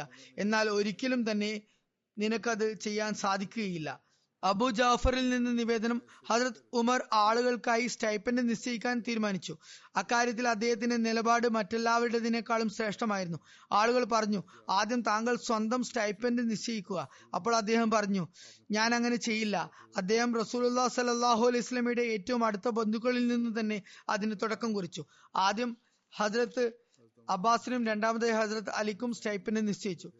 Hazrat Umar bin Khattab Hazrat ഇമാം ഹസനെയും ഹജരത് ഇമാം ഹുസൈനെയും വളരെയധികം ആദരിക്കുമായിരുന്നു. രണ്ടുപേരെയും ഒട്ടക സവാരി നടത്തി ചെയ്യിപ്പിക്കുകയും അവരുടെ പിതാവിന് കൊടുക്കുന്ന പോലെ തന്നെ അവർക്കും സമ്മാനങ്ങൾ നൽകുകയും ചെയ്യുമായിരുന്നു. ഒരു തവണ യമനിൽ നിന്നും കുറച്ച് ജോഡി വസ്ത്രങ്ങൾ വന്നു. അപ്പോൾ അദ്ദേഹം അവ സ്വഹാബാക്കളുടെ മക്കളുടെ ഇടയിൽ വിതരണം ചെയ്തു. എന്നാൽ അവർ രണ്ടുപേർക്കും അതിൽ നിന്നും ഒന്നും കൊടുത്തില്ല. എന്നിട്ട് പറഞ്ഞു ഇവർക്ക് പറ്റിയ ഒന്നും അതിലുണ്ടായിരുന്നില്ല തുടർന്ന് അദ്ദേഹം യമനിലെ തന്റെ കീഴുദ്യോഗസ്ഥന് സന്ദേശം അയച്ചുകൊണ്ട് അവർക്ക് രണ്ടുപേർക്കും പറ്റിയ നിലയുള്ള ജോഡി വസ്ത്രങ്ങൾ വരുത്തിച്ചു. ഇൻഷാല്ല ഈ വിവരണം ഇനിയും തുടരുന്നതാണ്. ഇപ്പോൾ ഞാൻ ചില മർഹൂമിങ്ങളെ അനുസ്മരിക്കുന്നതാണ്. ശേഷം അവരുടെ ജനാസയും നമസ്കരിപ്പിക്കുന്നതാണ്. ആദ്യത്തെ അനുസ്മരണം ഫൈസ് അഹമ്മദ് സാഹിബ് ഗുജറാത്തി ദർവേഷ് മർഹൂം മുൻ നാസിർ ബൈത്തുൽ മാലിന്റെ ഭാര്യയായ സുഹേല മെഹമൂദ് മെഹബൂബ് സാഹിബയുടേതാണ്. സുഹേല സാഹിബിയുടെ വഫാത്ത് തൊണ്ണൂറാമത്തെ വയസ്സിലാണ് നടക്കുന്നത്. ഇന്നാലില്ലാഹി വന്നാലി രാജുൻ അള്ളാഹുവിന്റെ അനുഗ്രഹത്താൽ ഇവർ മൂസിയ ആയിരുന്നു. ഇവർ ബീഹാറിലെ ഒരു വിദ്യാസമ്പന്നമായ കുടുംബത്തിലെ സ്ത്രീയാണ്. അവരുടെ പിതാവ് അഹമ്മദി ആയിരുന്നില്ല. എന്നാൽ മാതാവ് അവരുടെ അവരുടെ പിതാവ് അഹമ്മദി ആയതിനു ശേഷം സ്വന്തം തന്നെ പുസ്തകങ്ങൾ വായിച്ച് അഹമ്മദി ആയതാണ്. മൂന്ന് നാല് വർഷം തന്റെ ഭർത്താവിന്റെ പിണക്കം സഹിച്ച് അവർക്ക് വളരെ കഷ്ടതകളും അനുഭവിക്കേണ്ടതായി വന്നു. എന്നാൽ അഹമ്മദിയത്തിൽ തന്നെ അവർ അടിയുറച്ചു നിന്നു. അവരുടെ ഭർത്താവ് പിൽക്കാലത്ത് അഹമ്മദി ആയില്ലെങ്കിൽ കൂടി അഹമ്മദീയത്തിനോടുള്ള എതിർപ്പ് ഒഴിവാക്കി. തന്റെ പെൺകുട്ടികളെ അഹമ്മദി കുടുംബങ്ങളിൽ വിവാഹം ചെയ്യിപ്പിക്കുകയും ചെയ്തു. അങ്ങനെ സുഹൈല സാബിയുടെ വിവാഹബന്ധവും അഹമ്മദികളിൽ നടത്തി. ആയിരത്തി തൊള്ളായിരത്തി അമ്പത്തി എട്ടിൽ മർഹൂമയുടെ മാതാവ് ആദ്യമായി തന്റെ മകൾ സുഹൈല മെഹബൂബിനോടൊപ്പം കാദ്യാനിൽ വന്നു. സുഹൈല മെഹബൂബ് സാഹിബ പറയുന്നു അവർക്ക് കാദ്യാൻ എന്ന സ്ഥലത്തോട് വളരെയധികം സ്നേഹം തോന്നി. എങ്ങനെയെങ്കിലും കാദ്യാനിൽ തന്നെ വന്ന് താമസമാക്കണം എന്ന് കരുതി അതിനുവേണ്ടി ഒരുപാട് ദുവാ ചെയ്തു. അങ്ങനെ അവർ ജീവിതം വഖഫ് ചെയ്തു. അപ്പോൾ നാസർ ഖിദ്മത്തെ ഖൽക്ക് ദർവേഷാൻ ആയ ഹസരത്ത് മിർസ ബഷീർ അഹമ്മദ് സാഹിബ് അവരുടെ ജീവിതം വഖഫ് ചെയ്തുകൊണ്ടുള്ള കത്തിന് മറുപടിയായി ഇപ്രകാരം എഴുതി. താങ്കൾ വഖഫ് ചെയ്തതായി എനിക്ക് അറിയാനിട വന്നു. താങ്കളുടെ ഈ ചുവടുവയ്പ് വളരെ വിലമതിക്കുന്നതാണ്. വഖഫിന്റെ അടിസ്ഥാനത്തിൽ താങ്കളുടെ പ്രഥമ പ്രധാനമായ കർത്തവ്യം ദീനി പരിജ്ഞാനം സിദ്ധിക്കുകയും ഇസ്ലാം അഹമ്മദത്തിന് അനുഗുണമായ നിലയിൽ തങ്ങളുടെ പ്രവർത്തനങ്ങൾ ആക്കി തീർക്കുകയും അങ്ങനെ ഉത്തമ മാതൃക കാണിക്കുകയുമാണ്. ആയിരത്തി തൊള്ളായിരത്തി അറുപത്തിനാലിൽ ഇവർ വഖഫ് ചെയ്തു. ആയിരത്തി തൊള്ളായിരത്തി അറുപത്തി നാലിൽ മർഹൂമയുടെ വിവാഹം ചൗധരി അബ്ദുള്ള സാഹിബ് ദർവേഷുമായി നടന്നു. അതിൽ അവർക്ക് ഒരു പെൺകുട്ടിയും ഉണ്ടായി. എന്നാൽ കുറച്ചു കഴിഞ്ഞപ്പോൾ തന്നെ ആ വിവാഹബന്ധം വേർപെട്ടു അവരുടെ രണ്ടാം രണ്ടാമത്തെ വിവാഹം ചൗധരി ഫൈസ് മുഹമ്മദ് സാഹിബ് ഗുജറാത്തി ദർവേഷുമായി നടന്നു. അതിൽ ഒരു മകനുണ്ടായി. എന്നാൽ ആ കുട്ടി ചെറുപ്രായത്തിൽ തന്നെ മരണപ്പെട്ടു. മർഹൂമ ഏതാണ്ട് മുപ്പത് വർഷക്കാലം നുസ്രത് ഗേൾസ് ഹൈസ്കൂൾ കാദ്യാനിൽ ഹെഡ് മിസ്ട്രസായി സേവനമനുഷ്ഠിച്ചു. രണ്ടാമത്തെ പരാമർശം രാജ ഖുർഷീദ് അഹമ്മദ് മുനീർ സാഹിബ് മൊറബി സിൽസിലയുടേതാണ്. അദ്ദേഹം ആസ്ട്രേലിയയിലായിരുന്നു. അവിടെ വെച്ചാണ് വഫാത്ത് സംഭവിച്ചത്. ഇന്നാലില്ലാഹി വൈനായി റജൂൻ മർഹും മൂസി ആയിരുന്നു. ഒരു നീണ്ട കാലം അദ്ദേഹത്തിന് പാകിസ്ഥാനിലും അതുപോലെ പാക് ഒക്യുപ്പൈഡ് കശ്മീരിലെ വിവിധ സ്ഥലങ്ങളിലും മൊറബി സിൽസിലയായി സേവനമനുഷ്ഠിക്കാനുള്ള തൗഫിക്ക് ലഭിച്ചു. ഒരു നിർഭയനായ മൊറബി സിൽസില ആയിരുന്നു. പി ഒ കെയിലുള്ള സേവന കാലയളവിൽ അദ്ദേഹത്തിന് വളരെയധികം എതിർപ്പുകൾ നേരിടേണ്ടി വന്നു.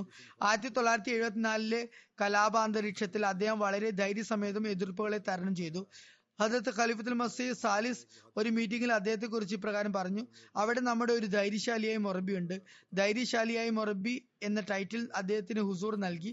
രാജാ ഖുർഷീദ് മുനീർ സാഹിബ് റാവൽപിണ്ടിയിലുള്ള തന്റെ ഒരു വീടും ജമാഅത്തിന് സമ്മാനമായി നൽകുകയുണ്ടായി. ഖലീഫത്തുൽ മസീദ് നാലാമിന്റെ കാലത്ത് ഈ ഉപഹാരം ജമാഅത്ത് സ്വീകരിച്ചു. ഇന്തോ പാക് വിഭജനത്തിന് ശേഷം അദ്ദേഹം അഹമ്മദ് നഗറിലേക്ക് പോയി. അവിടെ ജാമി അഹമ്മദിയെയും പിന്നീട് സ്ഥാപിതമായി. അവിടെ ഇദ്ദേഹം പഠിച്ചു. ചിലവ് നടത്തി കൊണ്ടുപോകാനായി അദ്ദേഹം ഒരു ചെറിയ മുറിയിൽ ഒരു കടയും തുറന്നു. തുടർന്ന് ആയിരത്തി തൊള്ളായിരത്തി നാൽപ്പത്തി എട്ടിൽ ഫുർഖാൻ ബറ്റാലിയനിലും അദ്ദേഹം ചേർന്നു. ആയിരത്തി തൊള്ളായിരത്തി നാൽപ്പത്തി ഒമ്പതിൽ മൗലവി ഫാസിൽ പാസ്സായി. ജാമ്യയിലെ ഷാഹിദിന്റെ ആദ്യ ക്ലാസ്സിലെ പരീക്ഷ പാസ്സായ ശേഷം മൊറബി സിൽസില എന്ന നിലയ്ക്ക് പാകിസ്ഥാനിലെ വിവിധ പ്രദേശങ്ങളിലും അതുപോലെ പാക് ഒക്യുപ്പൈഡ് കാശ്മീരിലും ദീനി സേവനങ്ങൾ അനുഷ്ഠിച്ചു. ആയിരത്തി തൊള്ളായിരത്തി എഴുപത്തിനാലിൽ അദ്ദേഹത്തിന്റെ വീടിന് നേരെ ആക്രമണമുണ്ടായി. അദ്ദേഹം വളരെ ധൈര്യത്തോടെ അത് നേരിട്ടു. ആൾക്കൂട്ടത്തിന്റെ കല്ലേറിൽ അദ്ദേഹത്തിന് പരിക്കു പറ്റുകയുണ്ടായി. എന്നാലും വീട്ടുകാരെല്ലാവരും സുരക്ഷിതരായിരുന്നു. അദ്ദേഹം എപ്പോഴും ജമാത്തിൽ അടിയുറച്ചു നിൽക്കാനായി എല്ലാവരും ഉപദേശിക്കുമായിരുന്നു. എന്നിട്ട് പറയുമായിരുന്നു ദൈവിക ജമാത്തുകൾക്ക് ഇത്തരത്തിൽ പ്രയാസങ്ങളും പരീക്ഷണങ്ങളും സംഭവിക്കുന്നുണ്ട്. ആ സന്ദർഭങ്ങളിൽ സ്ഥൈര്യം കാഴ്ചവെക്കണം. വളരെ സാഹസികതയോടെ ജമാത്തുകൾ അദ്ദേഹം സന്ദർശനം നടത്തിയിരുന്നു. അഹമ്മദികളുടെ വീടുകളിൽ അദ്ദേഹം സന്ദർശനം നടത്തുമായിരുന്നു. പലതവണ ഇപ്രകാരം അഹമ്മദികളുടെ ഭവനങ്ങളിൽ പര്യടനം നടത്തുന്ന സമയത്ത് ജനങ്ങൾ അദ്ദേഹത്തെ പിടികൂടി മർദ്ദിക്കുമായിരുന്നു. എന്നാൽ ഒരിക്കലും ഒരു തരത്തിലുമുള്ള പരാതിയും അദ്ദേഹവും കാണിച്ചിരുന്നില്ല. അദ്ദേഹം നാല് ആൺകുട്ടികളും നാല് പെൺകുട്ടികളുമാണ് അദ്ദേഹത്തിനുള്ളത്. അവരെല്ലാവരും ആസ്ട്രേലിയയിലാണുള്ളത്. അവിടെ വെച്ചാണ് ഇദ്ദേഹം വഫാത്തായത്. അടുത്ത അനുസ്മരണം സമീർ അഹമ്മദ് നദീം സാഹിബിന്റേതാണ്. അമ്പത്തി ആറാമത്തെ വയസ്സിലാണ് അദ്ദേഹം വഫാത്തായത്. ഇന്നാലില്ലാഹി വ ഇന്നാഹിലി റാജുഹുൻ ഇദ്ദേഹത്തിന് ക്യാൻസറിന്റെ ബുദ്ധിമുട്ടുണ്ടായിരുന്നു. ഇദ്ദേഹത്തിന്റെ പിതാമഹന്റെ പിതാമായ റഹീം ബഖ്ഷ് സാഹിബ് സ്വഹാബി ഹസരത്ത് മസിമോദ് അലി ഇസ്ലാം മുഖേന ആയിരത്തി എണ്ണൂറ്റി തൊണ്ണൂറ്റി ഏഴിലാണ് ഇദ്ദേഹത്തിന്റെ കുടുംബത്തിൽ അഹമ്മദത്ത് രംഗപ്രവേശനം നടത്തുന്നത്. അദ്ദേഹം ഇമാം മഹദി വന്നു എന്ന വാർത്ത കേട്ടപ്പോൾ ജില്ലാ ഗുരുദാസ്പൂരിലെ തന്റെ സ്വദേശമായ ഷിക്കാർപൂർ മാജിയ എന്ന ഗ്രാമത്തിൽ നിന്നും കാദ്യാനിലേക്ക് ജലസയിൽ പങ്കെടുക്കാനായി വന്നു. എന്നിട്ട് ഭയത്ത് ചെയ്തു. ശേഷം അദ്ദേഹം തന്റെ ഒരു സ്നേഹിതനായ മെഹർദീൻ സാഹിബിനോടും ജമാത്തിനെ കുറിച്ച് പറഞ്ഞു. അദ്ദേഹം വന്ന് ബയ്യത്ത് ചെയ്തു. ശേഷം അവരുടെ തബ്ലീഗ് വഴി രണ്ടുപേരുടെയും തബ്ലീഗ് വഴി ഗ്രാമം മുഴുവൻ അഹമ്മദികളായി. ജമീർ സാഹിബ് ജാമ്യ പാസ്സായ ശേഷം ഇസ്ലാ ഇർഷാദ് മക്കാമിയുടെ കീഴിൽ കുറച്ചു കാലം കർമ്മരംഗത്ത് സേവനം ചെയ്തു. തുടർന്ന് മൻസൂബ കമ്മിറ്റി ഓഫീസിൽ ഇദ്ദേഹം നിയമിതനായി. ശേഷം നസാർത്ത് ഇസ്ലാ ഇർഷാദ് മർക്കസിയയുടെ കീഴിലും അദ്ദേഹത്തിന് സേവനത്തിനുള്ള തൗഫീക്ക് ലഭിച്ചു. രണ്ടായിരത്തി അഞ്ചു മുതൽ മരണം വരെ ഇദ്ദേഹം വസിയത്ത് ഇസ്തിക്ബാലിയ ഡിപ്പാർട്ട്മെന്റിൽ മുവിൻ നാസിർ ആയിരുന്നു. അള്ളാഹു അദ്ദേഹത്തിന് ഒരു മകനും ഒരു മകളും നൽകി അനുഗ്രഹിച്ചു. അദ്ദേഹത്തിന്റെ മകനും മൊറബി സിൽസിലയാണ്. അദ്ദേഹത്തിന് വളരെ നല്ല നിലയിൽ ജനസമ്പർക്കം ഉണ്ടാക്കാനുള്ള കഴിവുണ്ടായിരുന്നു. നല്ല ബാസ്കറ്റ് ബോൾ കളിക്കാരനായിരുന്നു. അക്കാരണത്താൽ പൊതുസമ്പർക്കം ഉണ്ടാക്കുകയും അത് ജമാഅത്തിന് പ്രയോജനകരമാക്കി തീർക്കുകയും ചെയ്തിരുന്നു. തഹജുദ് ശീലക്കാരനായിരുന്നു. അള്ളാഹുൽ ഒരുപാട് ഭരമേൽപ്പിക്കുന്ന വ്യക്തിയായിരുന്നു അദ്ദേഹം. പ്രയാസഘട്ടങ്ങളിൽ അദ്ദേഹം വേഗം തന്നെ രണ്ട് റക്കാത്ത് നഫൽ നമസ്കരിക്കുകയും കാലത്തിന്റെ ഖലീഫയ്ക്ക് കത്തെഴുതുകയും ചെയ്യുക പതിവായിരുന്നു. അള്ളാഹു അദ്ദേഹത്തിന്റെ നഫലുകളും ദുവാകളും സ്വീകരിക്കുമാറാകട്ടെ. അടുത്ത പരാമർശം ഈസ മോക്കി തലീമ സാഹിബിന്റെതാണ്. തൻസാനിയ സ്വദേശിയാണ് അദ്ദേഹം. കുറച്ച് ദിവസം മുമ്പാണ് ഇദ്ദേഹം വഫാത്താകുന്നത് ഇന്നാലില്ലാഹി മന്നാലി റാജീവൻ ഒരു ക്രിസ്തീയ കുടുംബത്തിലാണ് ഇദ്ദേഹം ജനിച്ചത്. പത്തൊമ്പതാമത്തെ വയസ്സിൽ ചുറ്റിലുമുള്ള സാഹചര്യം കാരണം മതപരമായ ചർച്ചകളിൽ അദ്ദേഹത്തിന് താല്പര്യം വളവായി അങ്ങനെ ഇസ്ലാം സ്വീകരിക്കാനുള്ള സൗഭാഗ്യവും അദ്ദേഹത്തിന് സിദ്ധിച്ചു. കുറച്ച് വർഷങ്ങൾക്ക് ശേഷം ജമാഅത്തിന്റെ വിശ്വാസാദർശങ്ങളെക്കുറിച്ച് അദ്ദേഹം പരിചയപ്പെട്ടു. ഗവേഷണം നടത്തിയ ശേഷം ആയിരത്തി തൊള്ളായിരത്തി തൊണ്ണൂറ്റി രണ്ടിൽ അദ്ദേഹം ബയത്ത് ചെയ്ത് ജമാഅത്തിൽ പ്രവേശിച്ചു. ഭയത്തിന് ശേഷം മർഹൂമിന്റെ ഉള്ളിൽ ഒരു നല്ല മാറ്റം ഉണ്ടായി. അത് ഉറ്റവർക്കും വളരെ വ്യക്തമായ നിലയിൽ അനുഭവപ്പെട്ടു തുടങ്ങി. അദ്ദേഹത്തിന്റെ സൽപരിവർത്തനം കണ്ട് അദ്ദേഹത്തിന്റെ ഭാര്യയും ജമാത്തിൽ ബയത്ത് ചെയ്ത് പ്രവേശിച്ചു. ഭയത്തിന് ശേഷം മർഹൂം ദീനി വിജ്ഞാനം വർദ്ധിപ്പിക്കാനായി വളരെയധികം പരിശ്രമിച്ചു. ജോലി സമയത്തും ഇസ്ലാം അഹമ്മദിയത്തിന് തബ്ലീഗ് ചെയ്യാനുള്ള ഒരു അവസരവും അദ്ദേഹം വിട്ടി വിട്ടുകളയുമായിരുന്നില്ല. ചന്ത നൽകുന്ന കാര്യത്തിൽ എപ്പോഴും അദ്ദേഹം മുൻപന്തിയിലായിരുന്നു. ദേവമാർഗത്തിൽ നൽകുന്നത് കൊണ്ട് കച്ചവടത്തിലും ധനത്തിലും ബർക്കത്തുണ്ടാകും എന്ന് പലതവണ അദ്ദേഹം പറയുമായിരുന്നു. ബിസിനസ് ആയിരുന്നു അദ്ദേഹത്തിന്. വളരെ സോഷ്യലും സൽസ്വഭാവിയും വിനയാനിതനുമായ വ്യക്തിയായിരുന്നു. വഖഫ് ജിന്ദഗികൾ ജമാഅത്ത് ഭാരവാഹികൾ ജമാഅത്ത് സേവകർ എന്നിവരെ നല്ല നിലയിൽ ഇദ്ദേഹം ബഹുമാനിച്ചിരുന്നു. മർഹൂം മൂസി ആയിരുന്നു. സന്തപ്ത കുടുംബത്തിൽ രണ്ടു ഭാര്യമാരും പത്ത് മക്കളുമുണ്ട്. അമീർ മിഷണറി ഇൻചാർജ് തൻസാനിയ എഴുതുന്നു. മർഹൂമിനെ ദാറുസലാമിന്റെ റീജിയണൽ പ്രസിഡന്റായി നിശ്ചയിച്ചു. അദ്ദേഹത്തിന്റെ പ്രകൃതത്തിൽ ലാളിത്യം വളരെ മുന്തി നിന്നിരുന്നു. അക്കാരണത്താൽ ജനങ്ങളിൽ അദ്ദേഹം വളരെയധികം സ്വീകാര്യനായിരുന്നു. നിശബ്ദം സേവനം ചെയ്യുന്ന വയോധികനായിരുന്നു അദ്ദേഹം. പിന്നീട് ഇദ്ദേഹം നായിബ് അമീർ തൻസാനിയായും നിയമിതനായി ആ ഉത്തരവാദിത്തം അദ്ദേഹം വളരെ ഭംഗിയായി തന്നെ നിർവഹിച്ചു.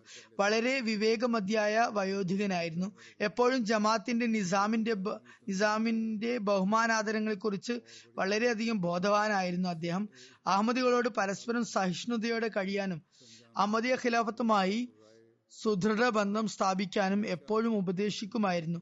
ജമാഅത്ത് സേവകരുടെ വ്യക്തിഗതമായ ആവശ്യങ്ങളെ പോലും അദ്ദേഹം ശ്രദ്ധിക്കുമായിരുന്നു. സാധ്യമായ എല്ലാ തരത്തിലും അദ്ദേഹം സഹകരിക്കാനായി ശ്രമിക്കുമായിരുന്നു.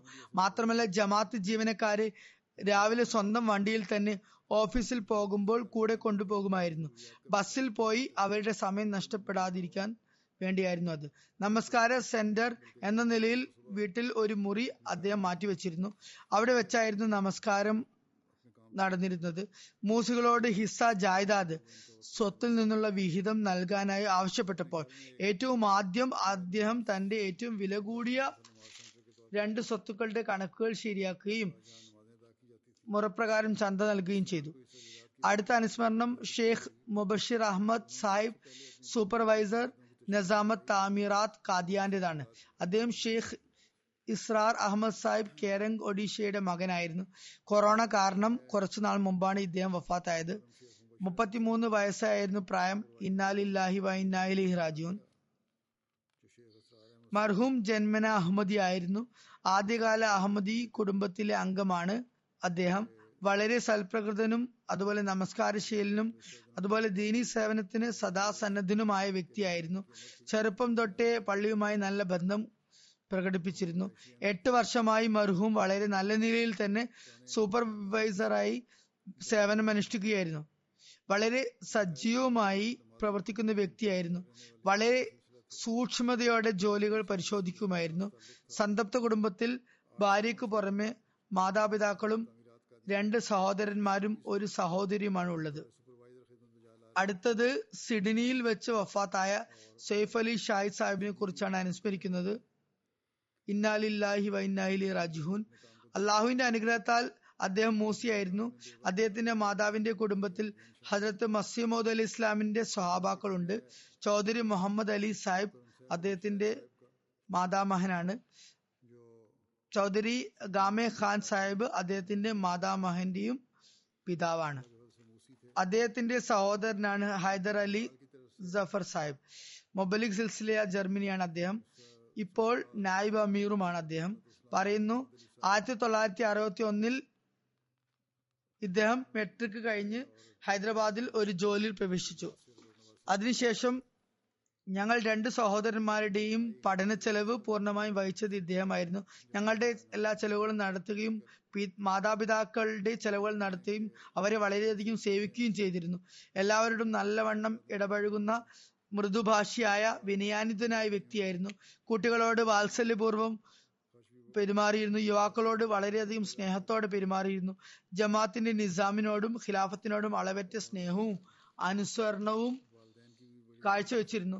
എപ്പോഴും സ്വന്തം മക്കളോടും ഖിലാഫത്തിനെ സ്നേഹിക്കാനും ഖിലാഫത്തിനെ അനുസരിക്കാനും ഉത്ബോധിപ്പിക്കുമായിരുന്നു. ജമാഅത്ത് ഭാരവാഹികളെ നല്ലവണ്ണം ബഹുമാനിക്കുമായിരുന്നു. ഏത് ഭാരവാഹിയെ കുറിച്ചും അവരെക്കുറിച്ച് മോശമായ ഒരു സംസാരവും കേൾക്കുന്നതിന് അദ്ദേഹം കൂട്ടാക്കുമായിരുന്നില്ല. വളരെ പ്രാർത്ഥനാ നിർഭരനായ ഒരു വ്യക്തിയായിരുന്നു. തഹജിദ് നമസ്കരിക്കുന്ന വ്യക്തിയായിരുന്നു. പാകിസ്ഥാനിലായിരുന്നപ്പോൾ സെക്രട്ടറിമാലായും അതുപോലെ സെക്രട്ടറി വഖഫ് ജദീദുമായും സേവനം അനുഷ്ഠിക്കാനുള്ള തൗഫീഖ് അദ്ദേഹത്തിന് ലഭിച്ചു. മീർപൂർ ഖാസിൽ ഹസരത്ത് ഖലീഫുൽ മസീർ റാബി റഹമുല്ല ഇദ്ദേഹത്തെ ജമാഅത്ത് സദറായി നിശ്ചയിച്ചു. അവിടെ ജമാഅത്തിൽ ഇമാറത്ത് വരുന്നത് വരെ ജമാഅത്ത് സദറായി അദ്ദേഹം തന്നെയാണ് ഉണ്ടായിരുന്നത്. ഡോക്ടർ അബ്ദുൽ മന്നാൻ സിദ്ദീഖിയുടെ ഷഹാദത്തിന് ശേഷം പ്രാദേശിക അമീറായും ജില്ലാ അമീറായും ഇദ്ദേഹത്തിന് സേവനത്തിനുള്ള അവസരം ലഭിച്ചു. ഓസ്ട്രേലിയയിലേക്ക് പോകുന്നതുവരെ അദ്ദേഹം ആ പദവി അലങ്കരിച്ചു. പോഷക സംഘടനകളിലും ഇദ്ദേഹത്തിന് ഒരുപാട് സേവനങ്ങൾ കാഴ്ചവെക്കാനുള്ള അവസരം ലഭിച്ചു. അതുപോലെ കലാ ബോർഡ് ഓസ്ട്രേലിയയുടെ മെമ്പറായിരുന്നു അദ്ദേഹം. ഇദ്ദേഹം നായിബ് സദർ അവൽ അൻസാറുള്ള ആയിരുന്നു. അതുപോലെ രണ്ടായിരത്തി പതിനാറ് മുതൽ സെക്രട്ടറി വിശ്വനാഥയായും ഇദ്ദേഹം സേവനം അനുഷ്ഠിച്ചു വന്നിരുന്നു. രണ്ട് മക്കളും അദ്ദേഹത്തിന്റെ ജീവിതത്തിൽ തന്നെ മരണപ്പെട്ടു. വളരെ ക്ഷമയോടെ അദ്ദേഹം ആ ആഘാതം സഹിച്ചു. സന്തപ്ത കുടുംബത്തിൽ അങ്ങനെ നാല് ആൺമക്കളുമാണുള്ളത്. അടുത്ത അനുസ്മരണം മസൂദ് അഹമ്മദ് ഹയാത് സാഹിബ് സൺ ഓഫ് റഷീദ് അഹമ്മദ് ഹയാത് സാഹിബിന്റെതാണ് എൺപതാമത്തെ വയസ്സിൽ ആണ് ഇദ്ദേഹം വഫാത്താകുന്നത്. ഇന്നാലില്ലാഹി വൈനായി റാജുഹുൻ അദ്ദേഹത്തിന്റെ കുടുംബത്തിലെ ആദ്യ അഹമ്മദി അദ്ദേഹത്തിന്റെ പിതാമഹനായ ബാബു ഉമർ ഹയാത് സാഹിബ് സൺ ഓഫ് ചൗധരി പീർ ബക്ഷ് സാഹിബാണ്. ഉമർ ഹയാത്ത് റലാഹു അൻഹു ആയിരത്തി എണ്ണൂറ്റി തൊണ്ണൂറ്റി എട്ടിൽ പതിനാലാമത്തെ വയസ്സിലാണ് ബയത്ത് ചെയ്ത് ജമാത്തിൽ പ്രവേശിക്കുന്നത്. ആദ്യം അദ്ദേഹം ആർമിയിൽ സേവനം ചെയ്യുകയായിരുന്നു. പിന്നീട് കെനിയയിലേക്ക് പോകുകയാണ് ഉണ്ടായത്. ആയിരത്തി തൊള്ളായിരത്തി അറുപത്തി ഏഴിൽ യു കെയിലേക്ക് മസൂദ് ഹയാത് സാഹിബ് വന്നു. പിന്നെ കെനിയയിൽ നിന്നും ഇവിടേക്ക് സ്ഥിരമായി തന്നെ താമസം മാറുകയുണ്ടായി. വളരെ സൽ പ്രകൃതനായിരുന്നു. നമസ്കാര വ്രതാനുഷ്ഠാനങ്ങളിൽ വളരെ കൃത്യനിഷ്ഠത വച്ചു പുലർത്തിയ വ്യക്തിയായിരുന്നു. വളരെ സൽപ്രകൃതനും ജനസമ്പർക്കമുള്ള വ്യക്തിയും അതിഥി സൽക്കാര പ്രിയനും കരുണാർദ്രനുമായിരുന്നു. ഇദ്ദേഹത്തിന് രണ്ടു തവണ ഹജ്ജ് ചെയ്യാനുള്ള അവസരം കിട്ടിയിട്ടുണ്ട്. ഹജത് ഖലീഫുൽ മസി റാബി വിവിധ രാജ്യങ്ങൾ പര്യടനം നടത്തിയപ്പോൾ ഇദ്ദേഹത്തിന് ഡ്രൈവിംഗ് സെക്യൂരിറ്റി കാര്യങ്ങളിൽ സേവനത്തിലുള്ള തൗഫീഖ് ലഭിച്ചിട്ടുണ്ട്. ആയിരത്തി തൊള്ളായിരത്തി എൺപത്തി മൂന്നിൽ ബൈത്തുൽ അഹമ്മദ് മസ്ജിദിൽ ഓർട്ടൺ സ്റ്റുഡിയോ വാങ്ങിയപ്പോൾ അതിൽ ഏറ്റവും കൂടിയ പങ്ക് മർഹൂമിന്റെയും മർഹൂമിന്റെ ഭാര്യയായ താഹിറ ഹയത് സാഹിബ് മർഹൂമയുടേതുമാണ്. അള്ളാഹു അദ്ദേഹത്തിന് നല്ല സാമ്പത്തികമായ ശേഷി നൽകി അനുഗ്രഹിച്ചിരുന്നു. ധനത്തിന്റെ ഏറിയ പങ്കും ദൈവ മാർഗത്തിൽ അദ്ദേഹം ചെലവഴിച്ചിരുന്നു. റീഡ് ബ്രിഡ്ജ് ഈസ്റ്റ് ലണ്ടനിലെ ജമാത്ത് രണ്ടായി പിരിഞ്ഞപ്പോൾ ജമാഅത്തിന് സ്വന്തമായി ഒരു മസ്ജിദ് ഉണ്ടായിരുന്നില്ല. അക്കാര്യം അദ്ദേഹത്തിന് അറിയാനിട വന്നപ്പോൾ അദ്ദേഹം തന്റെ വീട്ടിന്റെ ഒരു ഭാഗം ജമാഅത്തിനായി വഖഫ് ചെയ്തു. അവിടെ മൂന്ന് വർഷങ്ങളോളം ജമാഅത്ത് സെന്ററായി പ്രവർത്തനം തുടർന്നു. അവിടെ ജമാഅത്തിന്റെ വിവിധ ജോലികളും നടന്നിരുന്നു. അദ്ദേഹത്തിന് രണ്ട് ആൺ രണ്ട് ആൺകുട്ടികളാണുള്ളത്. ആദ്യ ഭാര്യ മരണപ്പെട്ടിരുന്നു. രണ്ടാമത്തെ ഭാര്യയിലാണ് രണ്ട് ആൺകുട്ടികൾ ഉള്ളത് അള്ളാഹു പരേതാത്മാക്കൾക്ക് പുറത്തു കൊടുക്കുകയും അവരിൽ കാരുണ്യം ചൊരിയുകയും ചെയ്യട്ടെ. അവരുടെ സന്താന പരമ്പരയെയും അഹമ്മദിയത്തുമായി നല്ല നിലയിൽ ബന്ധപ്പെടുത്തി നിർത്തുമാറാകട്ടെ. അവരുടെ വരും തലമുറയ്ക്കുള്ള അവരുടെ പൂർവികർ ചെയ്ത ദുവാകൾ അള്ളാഹു അവർക്കായി സ്വീകരിക്കുമാറാകട്ടെ. ജുമാ നമസ്കാരം കഴിഞ്ഞാൽ ഞാൻ പറഞ്ഞതുപോലെ ഞാൻ ജനാസ നമസ്കാരം നിർവഹിക്കുന്നതായിരിക്കും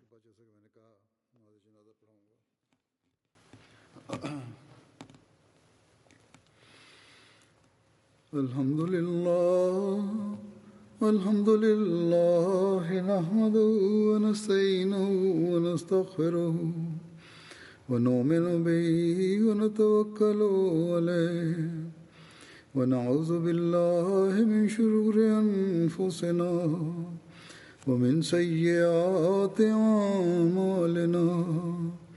من يهده الله فلا مضل له ومن يضلل فلا هادي له.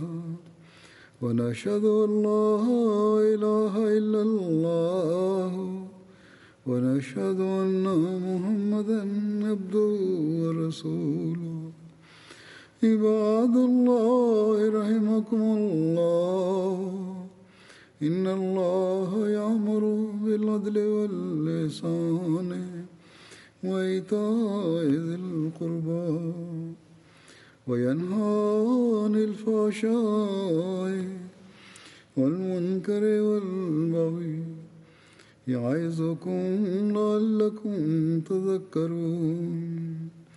اذكروا الله يذكركم وادعوه يستجب لكم ولذكر الله أكبر.